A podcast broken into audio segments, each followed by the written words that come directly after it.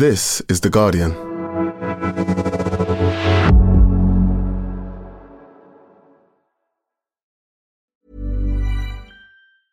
Hey, I'm Ryan Reynolds. Recently, I asked Mint Mobile's legal team if big wireless companies are allowed to raise prices due to inflation.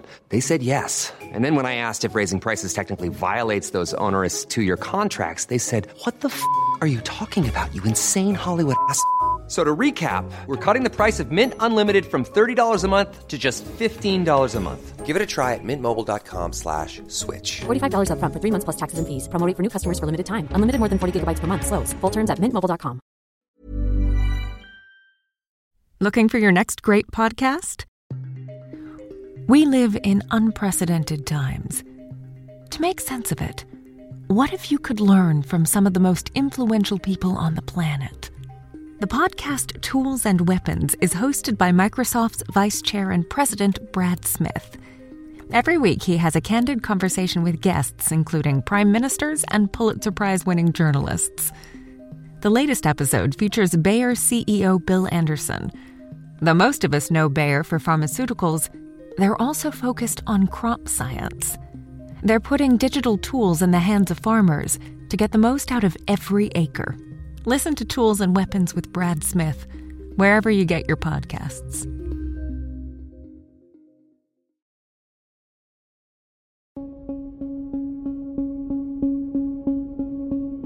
No sooner do we get used to one version of COVID than another comes along. Just over a month ago, I spoke to co-host Madeline about how worried we should be about Omicron. Ian Sample, as science editor at The Guardian, you've been following the emergence of new COVID variants closer than most. Why is Omicron causing... But within a few weeks, a close relative started to hit the headlines. Staying with the pandemic, governments around the world are tracking the spread of what is considered to be an offshoot of the Omicron variant. Scientists have labelled it B A dot two. As the world struggled to get to grips with the original Omicron, known to scientists as B A one, one of its cousins, the B A two subvariant, was quietly taking off in Denmark and India. And the World Health Organization has now said that there is a subvariant of the covid nineteen Omicron mutant variant that has now been reported in at least about fifty-seven countries around the world. Studies indicate that this particular subvariant could be even more infectious than the original Omicron variant of the coronavirus. So how worried should we be about the new Omicron subvariant B A two? From The Guardian, I'm Ian Sample, and this is Science Weekly.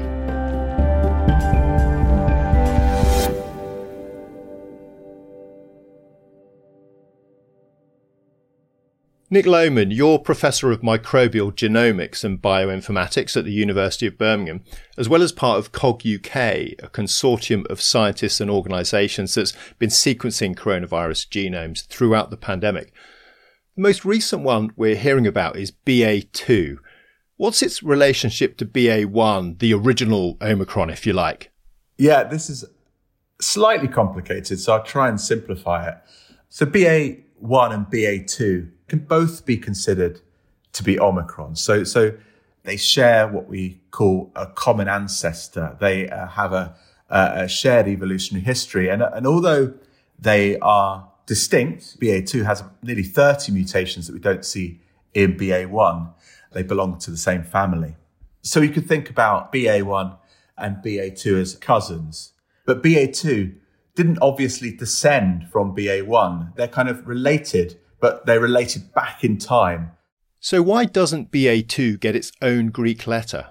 To get a Greek letter, the W H O needs to designate, you know, that particular type of, of coronavirus. It needs to have some biological evidence that it's significant. So perhaps the mutations that we see are likely to impact, you know, one of those key properties like transmissibility or severity or immune escape, and evidence of spread. Um, and quite often we'll see one without the other.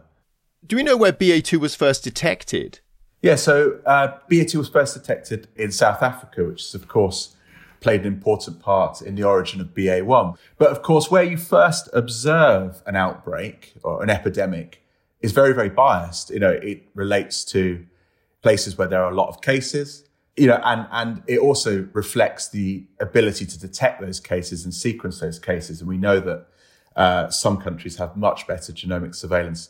And, and our, our best guess as to the origin of both B A one and B A two, the most likely place of origin would be a, a single individual, maybe a few individuals living in close quarters, and perhaps uh, associated with immunodeficient individuals, ones who perhaps can't mount a really effective antibody uh, response. So that gives the virus enough time to survive and grow and find and test mutations out that will uh, allow it to avoid the parts of the immune system that are working okay.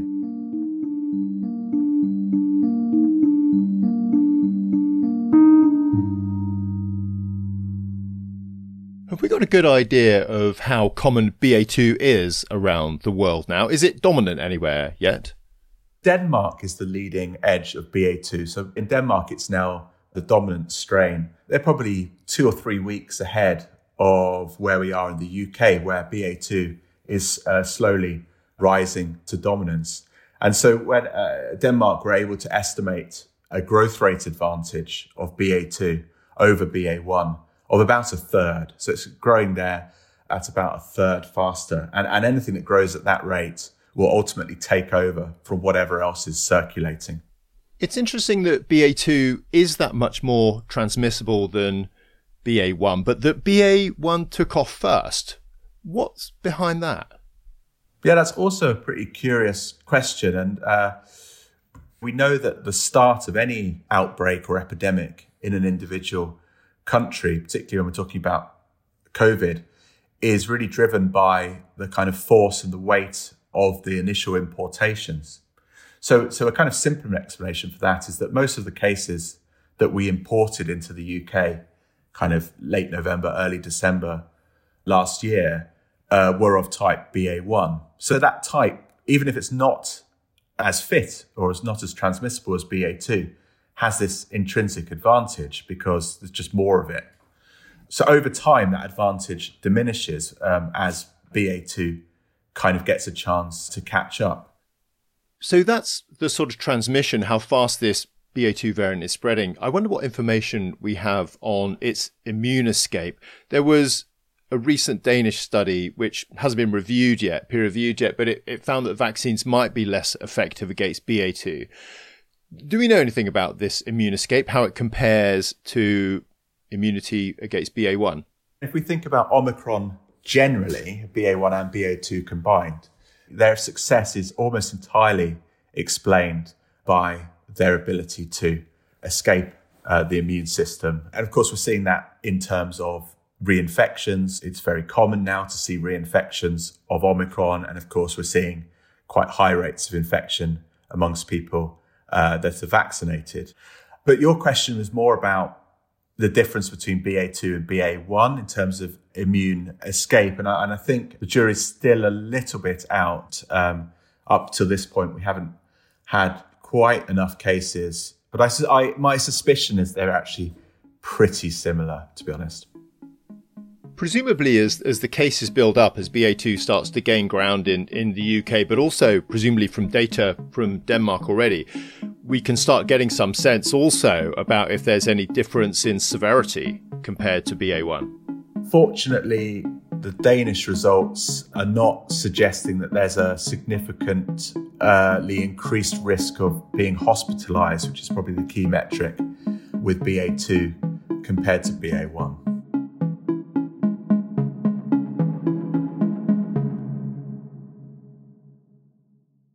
What do we know about reinfections? Is it possible that B A two could cause another wave in countries that have already had high numbers of Omicron cases?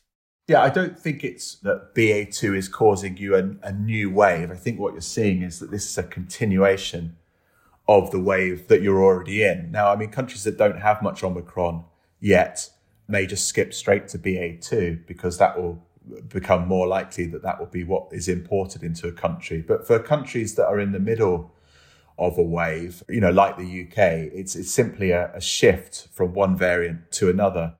Nick, around B A two, what do you want to know next? What are some of the big questions?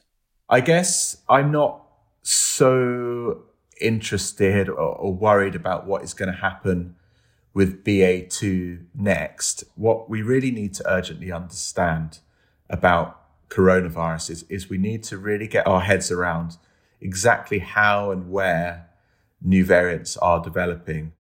It's happened enough times to consider it to be a pattern of, you know, a new variant emerging every, say, six months or something, with um, altered properties in terms of transmissibility, in terms of immune escape, in terms of pathogenesis, virulence and severity. So we need to get better at uh, trying to stop that pattern or, or trying to reduce the impact of that pattern when it occurs, because COVID is unfortunately not over. And, and I don't believe that Omicron will be the last wave. We are perhaps less at risk of COVID in terms of having reduced the, the burden of disease to a certain extent, but um, I, I don't think we can count on that for the future. Nick, huge thanks for coming on and taking us through all of this. Really appreciate it. Thanks very much.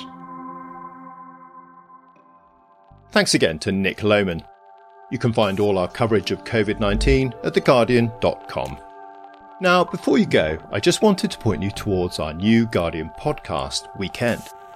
You might have caught the first episode on Saturday on this feed, but if you didn't, do go back and take a listen. It's got the very best features from the week, including celebrity interviews, opinions, and lifestyle pieces. Search for Weekend on your preferred podcast app to subscribe. And that's it from us today. We'll be back on Thursday. See you then.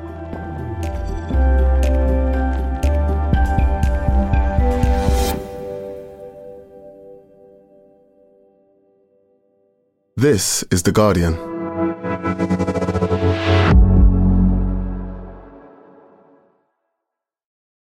Looking for your next great podcast?